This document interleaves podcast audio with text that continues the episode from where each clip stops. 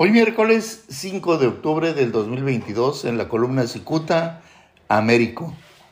Desprestigiado por sus aparentes vínculos con el narcotráfico, hace unos días el morenista Américo Villarreal Anaya rindió protesta como gobernador de Tamaulipas. El escenario hace lucir un futuro aterrador. La visión de observadores se sustenta en lo siguiente.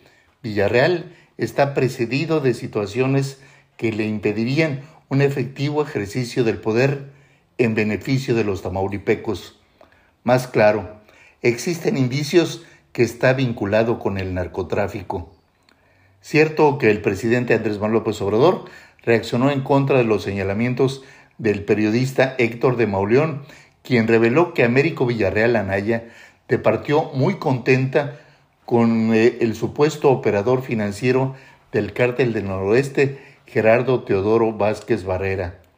Según de Mauleón, en la comida realizada en un restaurante de Coyoacán, en la Ciudad de México, asistió también el senador morenista José Narro Céspedes.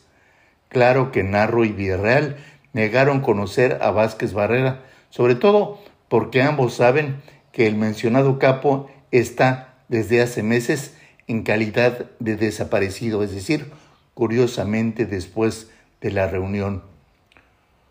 Al hoy gobernador constitucional de Tamaulipas, Américo Villarreal, lo persigue la sombra de Vázquez Barrera y también la de Sergio Carmona Angulo, aquel empresario tamaulipeco que ejecutaron en una barbería en Garza García, Nuevo León, en noviembre del año pasado.